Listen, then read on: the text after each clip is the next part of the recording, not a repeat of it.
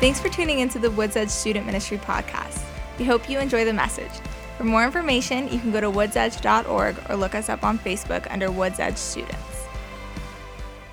The vision of this church is that everybody makes disciples. If you're part of this church, you need to be a disciple, you need to make disciples. Do not come here as a tourist, as a I like the music kind of mentality. You're here to work, to work for the king, to advance the kingdom. We are here to be discipled and make disciples. Who are you sharing Jesus with? Who are you praying for? Who are you talking to about the word? We all need somebody, if not three or 12 somebodies that we are saying, I don't want it to end with me. I want my legacy as a Christian to move on, to go on. And frankly, if I don't share, those people might not hear it from somebody else and could end up in hell when they die. It's a big deal. We're here to make disciples, and it's not necessarily a have to, it's a get to. You get to be part of the most important thing that you can ever be a part of on this earth to make disciples. Five years ago or so, when Jeff came back from sabbatical and said, This is the vision of our church, this is what we're going to be all about, which is really the vision of any church and what all churches should be about making disciples. I paused and said, How do you want me, Justin, to make disciples? What do you want to put on my heart?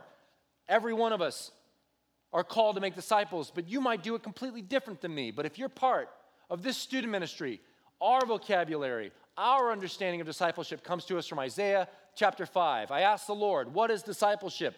How can we make disciples? And he led me to this passage in Isaiah chapter 5, and we have named it, hence, the Vineyard Initiative. I'm going to read you the descriptor that's online because I wrote it, and it's awesome, and it's very clear. The Vineyard Initiative consists of seven action steps, not suggestions, action steps to help you, me, us discover who God is, who He created us to be.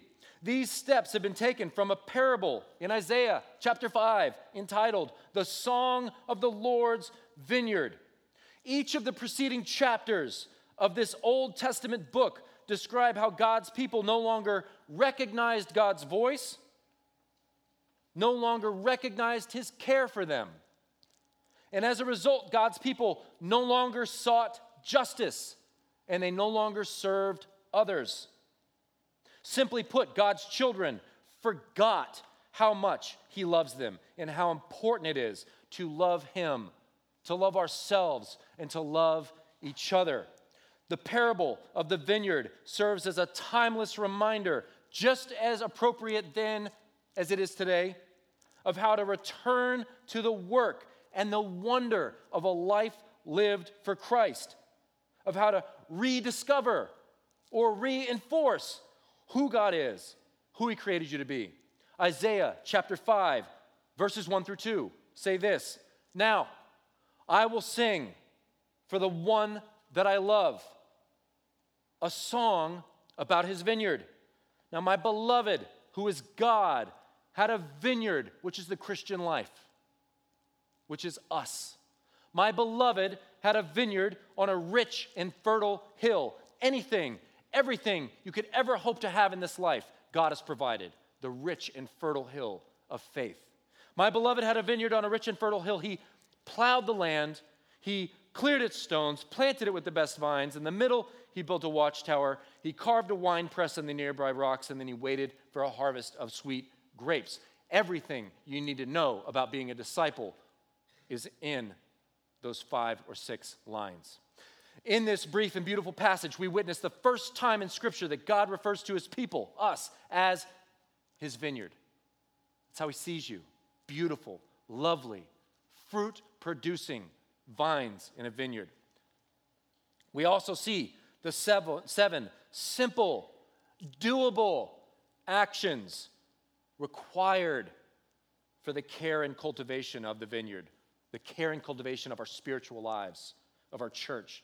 First, the gift of the vineyard, the gift of a free life, completely free of sin and death, needs to be received. And that's what we talked about last week. If you're a Christian, if you're a disciple, you got to be great at receiving, not, oh, I don't really deserve it. Like, thank you, I'll take that. We got to learn how to receive. And then, second, the second action of being a disciple is protect what you receive. You ever had a gift and then you just kind of set it down in the flurry of opening gifts and you lose it or it gets knocked over? You ever had something given to you that's precious, but you don't put it in a safe place and your kid brother knocks it over or the dog eats it or whatever? You guys, the same thing is true in the spiritual life. God has given us gifts, He's given us the gift. And if we don't take care of it, it can get damaged, get stolen. Can not have an opportunity to take root in our hearts. God is a giver. He's given us salvation. He's given us life. He's got more to give you that you haven't even thought of, can't even imagine yet. But when He gives, we got to receive, we got to protect. Maybe God's given you some things over the years and you've lost it. And I would challenge you. I don't know. But did you protect what He gave you? So last week, if you're a disciple, talked about receiving from God. You missed the sermon? Go listen to it. It's on iTunes and the website. This week, disciples protect what God gives. Yesterday, I went to see my mom and her husband out at the Burnt Biscuit Ranch. That's what they call it. Whatever. We're there at the Burnt Biscuit Ranch. We have breakfast and we're hanging out. And I knew that I'm going to be talking about this today, and my sermon was basically done. But I know when I go to the ranch that my stepfather, Leroy, likes to talk, and he loves to tell stories, and he loves to share. And I was like, I wonder if Leroy's going to say something to me that I might have to rewrite my sermon. And he did. Thanks a lot, Leroy. Thought I was done working. Made me work on my day off. So Leroy and I are sitting at his computer, and they have a parcel of land south of San Antonio, 640 acres. It's been in his family for a long time, and it produces natural gas. So they make money on that land. That's how they afford to pay for their retirement and whatever. And um, these 640 acres, picture please. So there it is, the James P. Tresvant plot, 640 acres. The squiggly line is a river, and then they got that big long rectangle of land. So that's their land, and on it there's wells, and the wells produce gas, and that's how they afford to live. So, their neighbors on the right, next picture, this is this monster 8,500 acre tract of land where they also produce natural gas, but they also do hunting and all this stuff, and it's a big moneymaker, and obviously it's a monster neighbor. Well, they sent Leroy a letter in the mail, a signed letter that a, a law firm produced with official binding language that said, Hey, Mr. Manka, you have some land that was not appropriated properly, was not measured properly, it actually belongs to us. So we're going to need you to sign this letter, and we're going to take that block of land down there that's overlapping. You think that's yours, it's actually ours. And they've got some paperwork to back it up. Leroy gets this letter and basically sign on the dotted line, and you are basically kissing a big chunk of your retirement away because you only get a percentage of what comes out of the ground. So he's losing money, he's losing land, he's just losing. And to read this letter, and it's like, well, this is true. This is fact. And I got to sign it. But Leroy is a smart guy, and Leroy knows his stuff, and Leroy knows his history. This piece of land has been in his family since the Alamo, right? They've owned this forever. It's been in their family for generations, and he's got the paperwork to prove it. Next picture. So here's the General Land Office deed for this piece of land. And if you look at the top right, you'll notice it's dated September 28, 1874. So he gets this letter and they're like, hey, you got something that doesn't belong to you. And he's like, I don't think so. You're wrong. Basically, they're saying to him, we're taking this from you. But because Leroy knows, my father gave me this land. His father gave him this land. His father before him gave him this land. This is mine and you can't have it. I've got the deed to prove it, I've got the map that marks out the boundaries. You're wrong. I don't care what you say. You guys, that's a glimpse into the spiritual life. All day, every day, your enemy, the devil, is wandering around saying to you, You have no right to this. This doesn't belong to you. You did something last year that you forfeited that. And he is walking around lying to you, saying, This isn't yours. This morning, before the day is up, I challenge you to put your foot down and look at the enemy in the eye and say, This is mine. You don't get to steal from me anymore. God has given you gifts, and the enemy is robbing you blind. Stand up for what he has given you and say, No more. All right, how? How do we protect what God has given us? How do we protect what we've received? It's right there in Isaiah chapter 5. My beloved at a vineyard on a rich and fertile hill, receive the life God is giving to you. What did he do with it first? He plowed the land. That's an interesting word. It took me a long time to understand what it meant.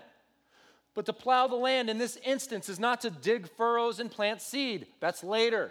To plow the land means you take your plot of land and you dig a trench or a moat around the entire width and breadth of the land. Everything that's yours, you dig a moat around it, and you are declaring, here's the boundary line. This is mine. And now that there's a moat here, I'm protected. I have a safety measure in place. God has given some of you in this room gifts. God has given you, some of you in this room, salvation, but you've never done anything to protect it. If you've got a moat, you're safe. You're in there. You got a preliminary, very effective line of defense. And the moat in the spiritual life is a pre decision that I will or will not allow this, this, or that into my life. That's what a moat is. You got a moat? Show me my picture of a moat. And there's the castle, and that's your life. That's what God has given you. That's where you get to live. And you got this one entry point. Now that you have that moat, stuff can't come up from behind you. Stuff can't come up from the sides. It can't even burrow underneath because you've got a moat that's protecting you. And only what you allow down that drawbridge is what comes into your life. So if you've taken the whole world and you've channeled it by establishing this moat, and this moat is pre-decisions of I'm going to pre-decide this is what I will allow and this is what I won't. And this is what I'll allow, this is what I won't. And all those pre-decisions you can find in this book. So, some of us are living without a moat. There's no boundaries in your life, and stuff is just flowing into your life through social media, through the internet, through the, it's a, it's a big word, interwet, internet, interweb. You know what I'm saying? Stuff's just coming at you 24 7, and it's just coming at you. Words are powerful. What you look at, what you listen to, what you say, it's coming into and from your heart. If you don't have a boundary protecting yourself, watch out what you're letting in to your life. So, we protect ourselves by establishing a boundary around our life, a boundary around what God has given us, a boundary that says, This is mine and I'm going to protect it. In fact, the very act of creating the moat is a protection. So, now, what are we protecting ourselves from? What is trying to take from us? It's all through the Bible, but we're going to look at Revelation chapter 12, verses 9 through 12. I'm going to whip out my glasses because it's a good chunk of scripture. This is Revelation. This is the last book of the Bible. This is the end of the story. And the cool thing about this is what I'm about to read references the believers. And the believers being referenced in this, this passage are you and I. We're the believers of the end times. You are literally on God's mind when he was penning this through John. We are in this story. Revelation chapter 12, 9 through 12 says this I saw a large red dragon seven heads, ten horns, seven crowns on his heads. His tail swept away one third of the stars in the sky, and he threw them to the earth. And this great dragon, the ancient serpent called the devil or Satan, the one deceiving the entire world, was also thrown down to the earth with all of his evil angels. Then I heard a voice shouting across the heavens it has come at last. Salvation and power and the kingdom of our God and the authority of his Christ. For the accuser of our brothers and sisters has been thrown down to earth, he's been cast out of heaven. The one who accuses them before our God day and night. And they have defeated him. We have defeated the dragon and his army. How? By the blood of the Lamb and by their testimony. For they did not love their lives so much that they were afraid to die. Do you love your life so much that you're afraid to die? It's a deep question. It's an essential question. You should ask yourself that question. How did they defeat him? By the blood of the Lamb by their testimony, and they did not love their lives so much that they were afraid to die. Therefore, rejoice, O heavens, and you who live in the heavens, rejoice. But terror will come down to you in great anger. Nope, missed a line. Terror will come on the earth and in the sea, for the devil has come down to you in anger, knowing he has little time. The dragon is angry, and he has declared war against God's children, all who keep God's commandments, who maintain their testimony for Jesus. We have an enemy, he's got an army. They have been banished from heaven. They live on this planet. They are everywhere. Sometimes you see them, most of the time you don't. And they have declared war on every single one of us. You have an enemy that has declared war on you. Do you know that? Pastor Justin, are you literally telling me that there's demons roaming around the earth that want to take me out? It's exactly what I'm saying. It's a fact. And how many are there? I don't know. We can't begin to know. Check it this out. How many stars were flung to the earth? A third, all right? A third of the stars. How many stars are in the sky? There are about 10 billion galaxies in the observable universe. The number of stars in a galaxy varies, but assuming an average of 100 billion stars per galaxy means that there are about sextillion stars in the observable universe. That's 21 zeros, people, in the observable universe. And from what the universe is, we only see this much. So, a third of that, which is not even really the number, is how many creepy, crawly, dark, nasty, icky things that are cruising around this planet at any given time with assignments like here's your homework, demon of fear. Here's your homework, demon of temptation against Matt, against Jenny, against Frank. Go get them. Lots of them. But the encouraging thing is, we got Jesus on our side, and he's got two thirds of the angels still for him. 1 Peter chapter 5 verse 8 reinforces it with this watch out for your great enemy, the devil. Watch out for your enemy? No, your great enemy. Did you know you have an enemy that's a, a great, like he is all about wiping you out? Watch out for the great enemy, the devil. He is prowling around like a roaring lion looking for someone to devour. I believe in the spiritual element of faith, and I believe this campus is saturated in the Holy Spirit, saturated in God's love. I believe that about you. But do you know, once you pass the threshold of this campus on a Gosling, there is an army waiting to take you out. They're just hanging out right now, just waiting for you to drive over so they can leap on you and steal what you heard today, ruin the way God made you feel today. They're out there, the great enemy, the devil. He is out there pacing, waiting, looking to eat your lunch. Ephesians chapter 6, verse 12, most famous scripture on spiritual warfare in the Bible. You should read it if you haven't. You should read it if you have. Ephesians 6, 12. We are not fighting against flesh and blood. Your enemy on this earth has never been, nor will ever will be, people. We are not fighting against flesh and blood, but against evil rulers, authorities of the unseen world mighty powers in this dark world against evil spirits in the heavenly places. Four times he's trying to stress there are spiritual elements at work. You cannot see them because they're spirit, but they are out there, they are authoritative, they are powerful, and they are against every good thing you will ever desire to do with your life. The battle is real. You need protection. Should we be afraid? a third of the stars, a great dragon with too many heads. Should we be afraid? Absolutely not. Absolutely not. It was right there in Revelation.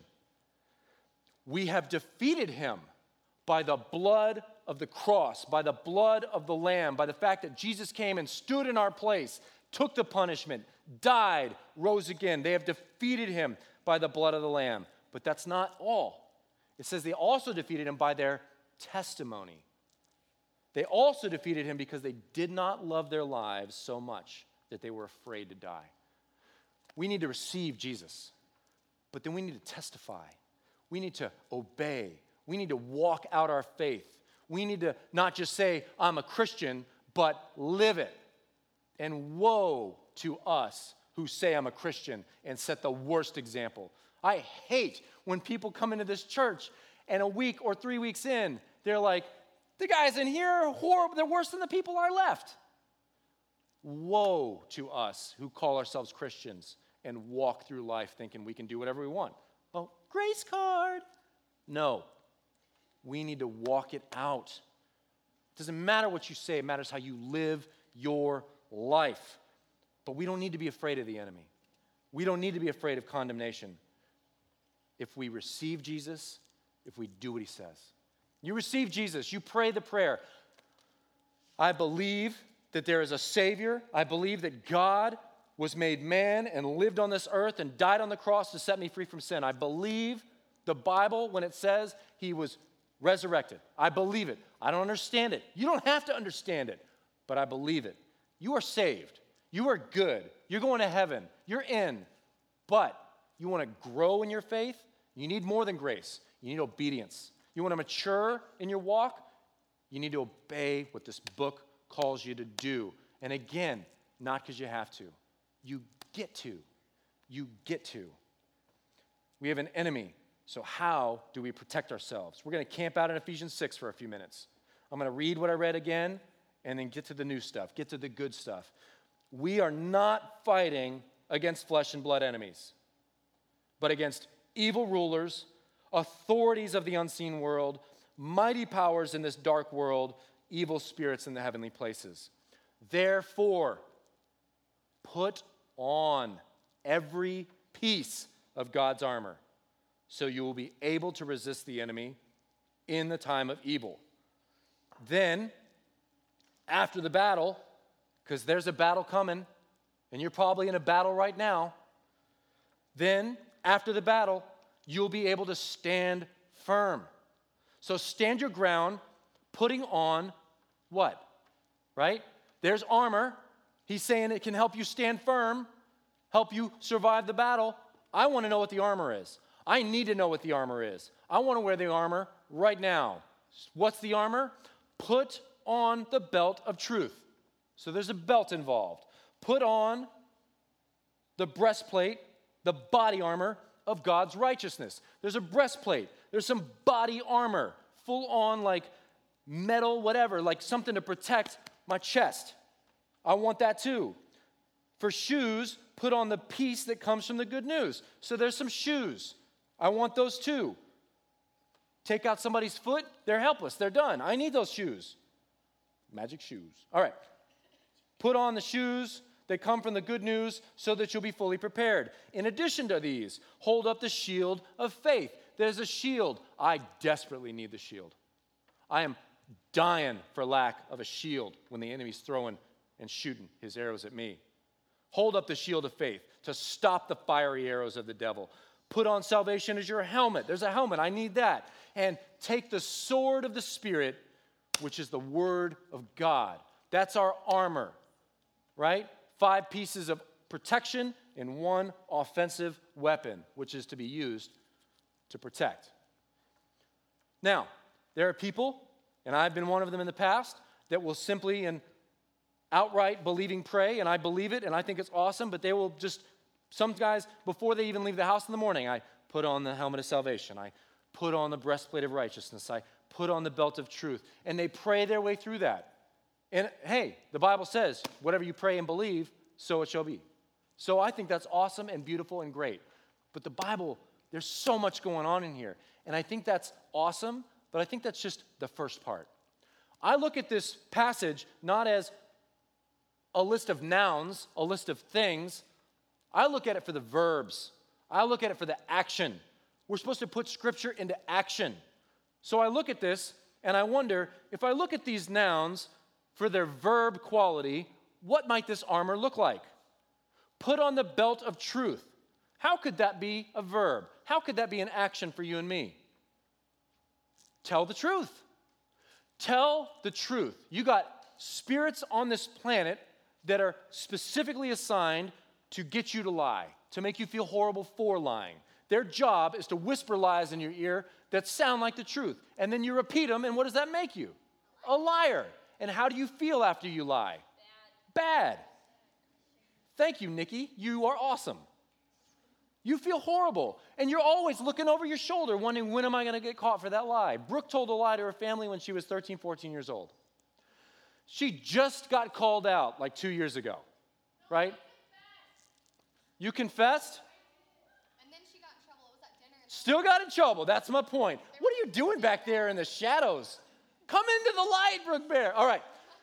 Brooke lied to her folks and confessed, but it was years later. And they were just like, what? And then they totally chastised her for the rest of the meal. It was awesome for me to watch. But the point is, you might escape a lie. You might lie and not get in trouble for a day or a week or a decade, but they will catch up to you. God's, God hates lies. They, they distort, they corrupt. Don't be a liar. What, how do you feel when you lie? You feel shame, you feel guilty, you feel fear. That is not just you, that's a spiritual thing that's walking around that you gave permission to make you feel horrible because you lied. And now the spirit that's standing there accusing you before the Lord saying, He just lied. Can I mess with him? And God is like, All right. But all you got to do is repent, confess, ask Jesus to help you, and you're good. But we don't. We tell another lie, and we tell another lie. You want to put on the belt of truth? You want to protect yourself from guilt and shame when it comes to lies? Just tell the truth. Decide tomorrow when you wake up in the morning, I'm going to tell the truth today. I'm going to tell the truth about everything. And listen to me, I know you guys. Some of you better than others, but I know you. And there are people in this room right now, you're a liar. You lie, you fib, you exaggerate, you gossip, you flatter to get what you want. So do I. Stop. You are giving the enemy permission to mess with you, to hurt you. Stop. Tell the truth. It's way easier than you think. It is way more of a blessing than you think. It is way more empowering than you think. Tell the truth. The body armor of righteousness. How can we turn that into a verb? Just do the right thing, man. You know the right thing. Even unbelievers have a conscience from the Lord that says right and wrong. And if you're walking up on a decision and you're like, I know this is wrong, and stepping in that direction, what happens? You hurt yourself. You hurt somebody else. And you're given permission to the enemy to mess with you about that mistake forever. Some of you are in this room, prayed the sinner's prayer, have been saved all your life, but don't believe it because you did this thing that you were tempted to do. And the enemy, you gave him permission to tell you, to whisper to you, maybe even be reminding you right this minute remember what you did? I remember what you did. You're not saved. He can't use you. You're garbage.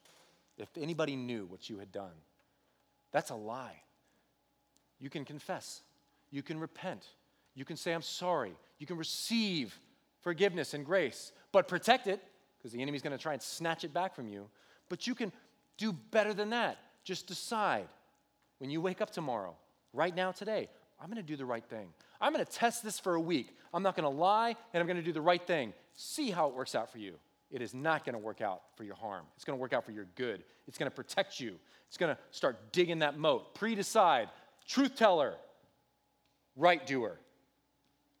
Put on the shoes of peace of the good news. What does that mean? How is that a verb? Man, share Jesus with people. Pray for people. Talk about what you hear at church. Talk about what you read in the Bible. Share the good news that people don't have to be slaves to their sin, to fear, to etc. Share with your friend that is freaking out. Man, my pastor talked today about whatever. You need to, you need to come to church. Share Jesus with people. If you don't, how does that make you feel? You start to grow indifferent. You start to not care that people are hurting around you. You start, and I start to resemble a lot the people in Isaiah 5 that just didn't seek justice, that didn't care. They're like, that's somebody else's problem. It's our problem. We're the light of the world, we're the church. Tell the truth, do the right thing, share Jesus with people. There are people in your life, and you're like, somebody else will share Jesus. No, God put that person in your life so you could share Jesus with them. Share Jesus. Take up the shield of faith. How is that a verb? Just live by faith. Read the Bible and believe it when it says, if you don't gossip, things are going to go well for you. And then just don't gossip. Just live by faith. Live by faith when the Bible says don't take revenge. Don't take revenge. See how that works out. Live by faith when the Bible says forgive. Stop holding that grudge. It's like you drinking poison and hoping they die. Stop drinking that poison. Forgive. See how that works out. Live by faith, and you will protect yourself from busyness. Spirits of busyness, they exist, they're out there. You got to keep doing it. You got to keep doing it. Who wrestles with just feeling like you got to do and do and do all day long? Who feels like they got to earn every good thing that they receive? That's a lie from the, from the pit of hell. God's a giver, He will give to you. I don't have a college degree, I don't have a, a seminary degree. I got no right to be up here, but God said, You're my guy, you're up there. And He made it happen. I don't even feel, I used to not feel that I deserve to be up here, but Jesus said, You're my guy. And He's saying that to you. You're my girl. You're my guy. And just walk it out. Just believe what the Bible says. Shield of faith protects against self reliance. Shield of faith protects against worry. Who has a problem worrying? I do. Take up the shield of faith. Walk out your faith. Do what you say. Put on the helmet of salvation. We've already touched on this, but what does that mean? Just believe. You prayed the prayer, just believe you're saved. This is the enemy's number one area. You're not saved. Well, I prayed the prayer. You're not saved. But Jesus loves me. You're not saved. He died on the cross. You're not saved. That's what he is saying to you. That is his goal to convince you that what Jesus says doesn't count. Put on the helmet of salvation, and then you don't have to be afraid of anything. If you're saved, you don't have to be afraid of dying because you're going to heaven. You're going somewhere better. You don't have to worry about comparing yourself to other people because you'll know I'm saved. I'm in the arms of Jesus. It's not about me versus them. Hold up the sword of the Spirit. What does that mean? How can that be in action? You guys, read your Bibles. If this is the only time that you hear scripture in your week, you are hurting yourself. You are robbing yourself. Read your Bibles. It's the most common I will statement in this room, in the church, and the most neglected. It's easy to say, I need to read my Bible. I'm going to read my Bible more. And then just open it and read it. It'll bless you, it'll change you, it'll transform you. He will say things to you in your personal scripture reading that are so personal and so perfect for what you're going through. You won't be able to wait to tell somebody about it, to share the good news. If we want to protect ourselves, if you want to dig that moat around your life and the gift that God has given you, if you want to set a boundary line, become a truth teller. I don't know if you need to do all these things or one or two, but everyone in this room can improve in these areas, and some of you are dying to improve. You want to protect yourself? Tell the truth. Do the right thing. Share Jesus with people you know. Live by faith. Believe what this book says. Be intentional to read what this book says. You will, just by doing those simple things, dig a trench around your life that the enemy will just fall into and drown in.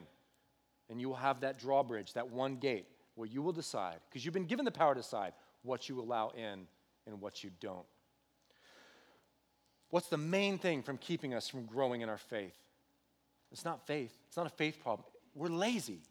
Scripture says a person without self control, without self correction, without self discipline, is like a city with broken down walls. If we don't get serious about this, he's just to keep stealing from us. He's just to keep robbing us because we're like cities with broken down walls. Stand up, make a decision, grow, protect yourself. I had no self control. I had not taken my faith seriously for years when I was drinking. I was a Christian and I was still drinking every day. I'd been drinking for years. I was a decade long alcoholic. You should know this about me if you're here on a regular basis. I could not make it through a day without drinking at the end of the day. And not one, but like a case every day. And as a result of me continually saying yes to sin and no to Jesus, I had allowed stuff in my life. I was overcome by temptation. What's your thing? I'm going to tell you a story real quick, but right now, what's your thing you can't say no to? What's your thing you can't resist? There's more going on than just you being a weak person or you being lazy. There's a spiritual element. I could not say no to drinking, and I started praying because I was saved, even though I had a hard time believing it. Jesus, I, I can't stop. I don't get it. I wake up in the morning and I'm like, I'm not going to drink. I tell myself at lunch, I'm not going to drink. And at night, I'm just like on autopilot, going to drink. I can't stop. I have no power. And I'm praying and I'm like, Jesus, what's going on? Help me. Why can't I stop? I'm laying in my bed one night. This is my head, these are my feet. I'm laying in bed one night and I'm sleeping after I had prayed that prayer. I have a nightmare. It is the worst nightmare of my life since and now. It's the worst thing I'd ever experienced in dreamland. And in my dream, I was in the exact setting that I was actually in. I was in my bed, I was laying there, and I was sleeping.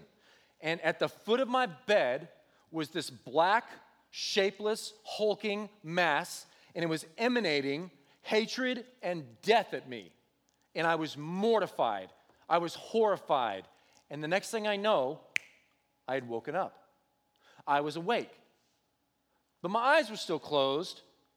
And I don't care what any of you will ever say to me. I don't care what anybody ever says to me telling this story. Whatever that was in my dream was still there. There was actually, physically, a presence in my room, black, shapeless, evil, hulking mass, emanating death and murder and hatred at me. And I'm a grown man in this story, and I would not open my eyes. I was so horrified at what I would see. And I know I would have seen something. I would have freaked out. I would have leapt out my window to get away from it. I was so scared. And I laid there and I felt that thing just encroaching and just coming at me. And I was like, I believed with all that I was, I'm going to die in my bed this night. That's how real that moment was. But I'm a believer in this story. I'm a believer at this moment in my life. And I'm like, Jesus, you, like, help me. There's something dark and twisty coming up. Jesus can help me. And in my heart of hearts in that moment, I knew all I needed to do, I just needed to say Jesus' name. The name that causes every knee to bow. The name that is more powerful, more profound than any name. And I'm laying there and I'm like, I got to start saying the name of Jesus. I'm thinking it, but I try to open my mouth and I cannot open my mouth. I'm laying there, grown man, fully like, I got control of myself. I got no control over myself. I can't even say the name of Jesus. And the thing is getting closer, and I'm getting desperate. And my whole being zeroes in and focuses on Jesus. And I finally get out a whisper Jesus. Jesus, Jesus, Jesus! Jesus! That's how loud I screamed. My neighbors the next day said, Did you hear somebody screaming last night? And I'm like, No. I screamed the name of Jesus with every ounce of myself over and over in that empty room, in that empty house. I screamed it like my life depended on it, and you guys, it did. And yours does. I screamed the name of Jesus because I knew I needed a Savior and nothing could save me except for Him. And after I screamed it about the second time, whatever that thing was, just gone. Just gone. And then I opened my eyes like this, like, you know, and it was gone. And I went to the bathroom. and then I went back to bed and I fell asleep. I woke up the next day and I thought about what I'd been praying for days. Show me why I can't stop drinking in that moment in time, as horrible, as scary, as life threatening as it was, I knew what God had done that for me that night. He had shown me, He had pulled back the spiritual veil and said, You want to know why you can't stop drinking? Because you got a demon of alcoholism that has been following you for 10 years. And every time you drink, you're just giving it more power. I give you power and you give it to him. You want to know why you're losing the battle? Because you have an enemy. And so I got dead serious about praying and not just doing through my problem after that. And it wasn't too long later that God totally, completely delivered me from alcoholism. But He needed me to see this is what you have invited into your life. And you can't just, like, I'm just going to not drink anymore. Like, you got to do some spiritual work. So I ask you again, students, what's that thing that you just can't get away from, that you can't stop, that you have no control over? I would challenge you. I'm not looking to scare you. I want you to know you may very well have something following you around that you've been given authority to over and over. Don't raise your hands, but my God, how many of you have a problem with pornography? I, I, I, know, I know how hard it is for you. There are spirits that are just throwing crap and images at you. You have invited it, but you can be set free. You can use the name of Jesus the way it was meant to be used. No more. Jesus, help me. I need a Savior. I'm going to give you a picture of what's happening. I'm going to give you a visual of the authority that you have right now, imperfect and broken as you are, how you should be crying out to the Lord. Check this out.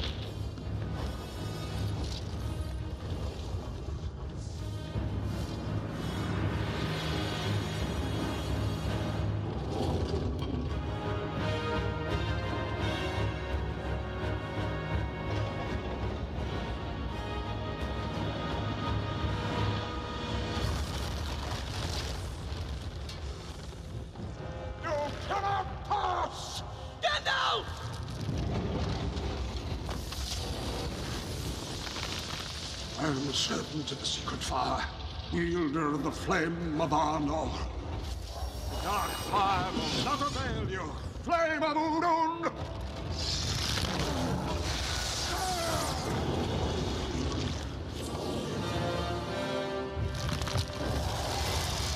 Go back to the shadow.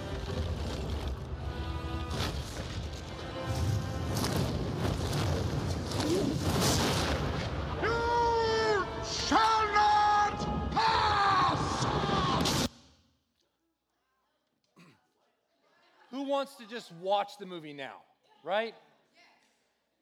We're, we're out of time. I got to wrap this up. Pay attention to me. I love showing you guys visuals. You're creative beings. You got an imagination, use it. Remember what you saw, but I love the dialogue even more. It was hard to make out. I'm going to reread it to you. He starts off by saying, Head for the bridge. You guys, there's something chasing you right now. It is not in here because this is safe. If you got Jesus in your heart, this is safe, but He is waiting for you at the property line. He is waiting for you at your house. There's something after you. And I, I'm looking at some of your eyes, and you're like, Yes, there is. Yes, there is something after me. And Gandalf to his friends, head for the bridge. You guys, as your pastor, I am begging you this morning, not because I benefit, for you, I am begging you, head for Jesus. My God, students, run for the cross. It is right on your heels, it is overpowering you. Run for Jesus. And they, they kind of like scurry, they don't know what's coming. And he says, Fly, you fools. You guys, don't wait until tonight. Don't wait until tomorrow. Run for Jesus now. Run to the cross. Embrace it. Wrap your body around it before you walk out of this room. So help me, you will leave here if you don't make this decision, and the enemy's gonna snatch any sort of conviction you might have received this morning if you don't just give all of yourself to the Lord before you walk out of this room. I am the wielder of the secret fire. How perfect. You and I are wielders of the Holy Spirit. I don't care if you've been a Christian for 90 seconds or 90 years, you got the Spirit of God in you. And you can stand firm in front of anything and say, Jesus, and not be afraid and not have any reason to, to doubt. But you got to believe. You got to use that name.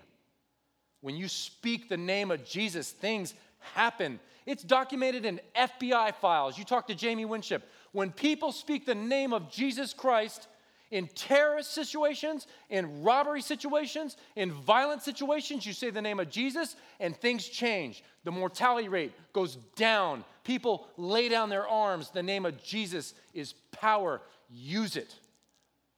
You may walk out of here today and be like, that guy was so loud. He's just yelling. Didn't know what he was talking about. When your moment comes, when that black mass is at your bedside, today, 10 years from now. I implore you, remember this. I'm speaking to your mind and your heart. Even if you're ignoring me right now, yell the name of Jesus. Cry out for Jesus. He will, he will be there for you in a heartbeat. He will rescue you the way he rescued me. Use the name of Jesus. I love that clip for the last two sentences. You shall not pass. What have you been allowing free access into your life that you know you need to declare before you leave this room? You shall not come in here anymore. You shall not have access to me anymore. I will change my behavior and stop giving you permission to ruin my life and to steal from me. Bow your heads. I'm going to pray our way through the response. I don't know what you need to address with Jesus this morning, but I'm going to list some things. And if it's not on the list, that's fine. But do some business between you and the Lord now. Where do you need to say, You shall not pass? What do you need to say, Jesus, to this morning? Is it a bad habit? Is it a toxic friendship or relationship. Every time you're with that person, either they're leading you to things you regret or you're leading them. Do you have a problem telling the truth? Do you just walk by the opportunity to do the right thing?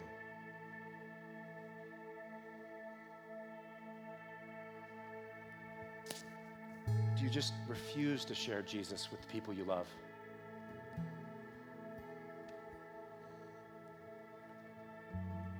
Are you just failing to read the Bible? Do you not even know if you're saved?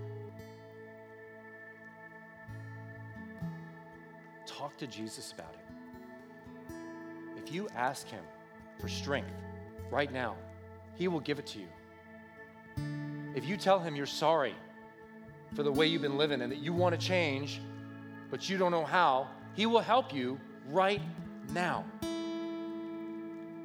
If there is something lurking at home, around your heart, use the name of Jesus. Ask for protection. Ask for space. Ask for God to send those two thirds of the stars down to surround you, to surround your bedroom, to surround your car, and say, Jesus, I need some grace. I need an army. He is the Lord of heaven's armies. He will assign you afresh protectors, but you got to ask.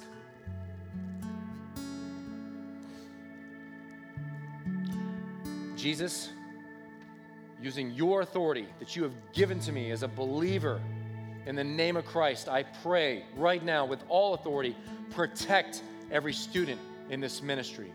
Protect our minds, protect our hearts.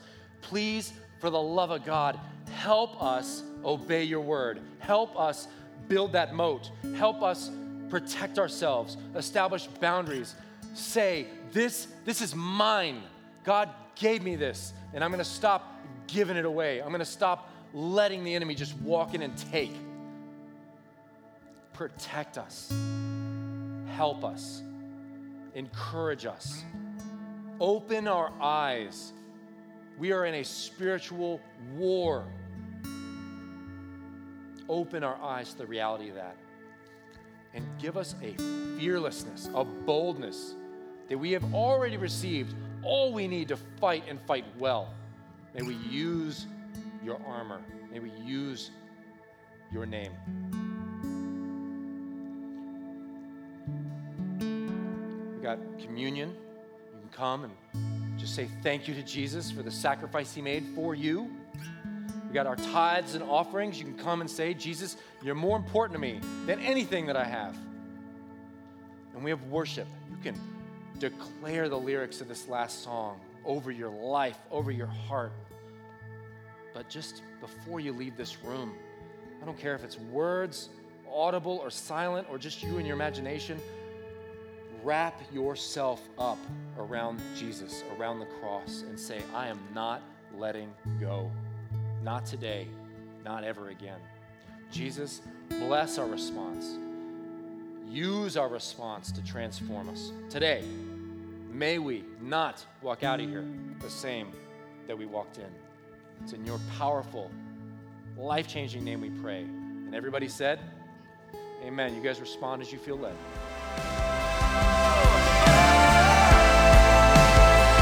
Thanks for listening to the Woods Edge Student Ministry podcast. Please feel free to share copies of this podcast, but do not charge for those copies or alter the content in any way. For more information, please visit woodsedge.org or find us on Facebook under Woods Edge Students.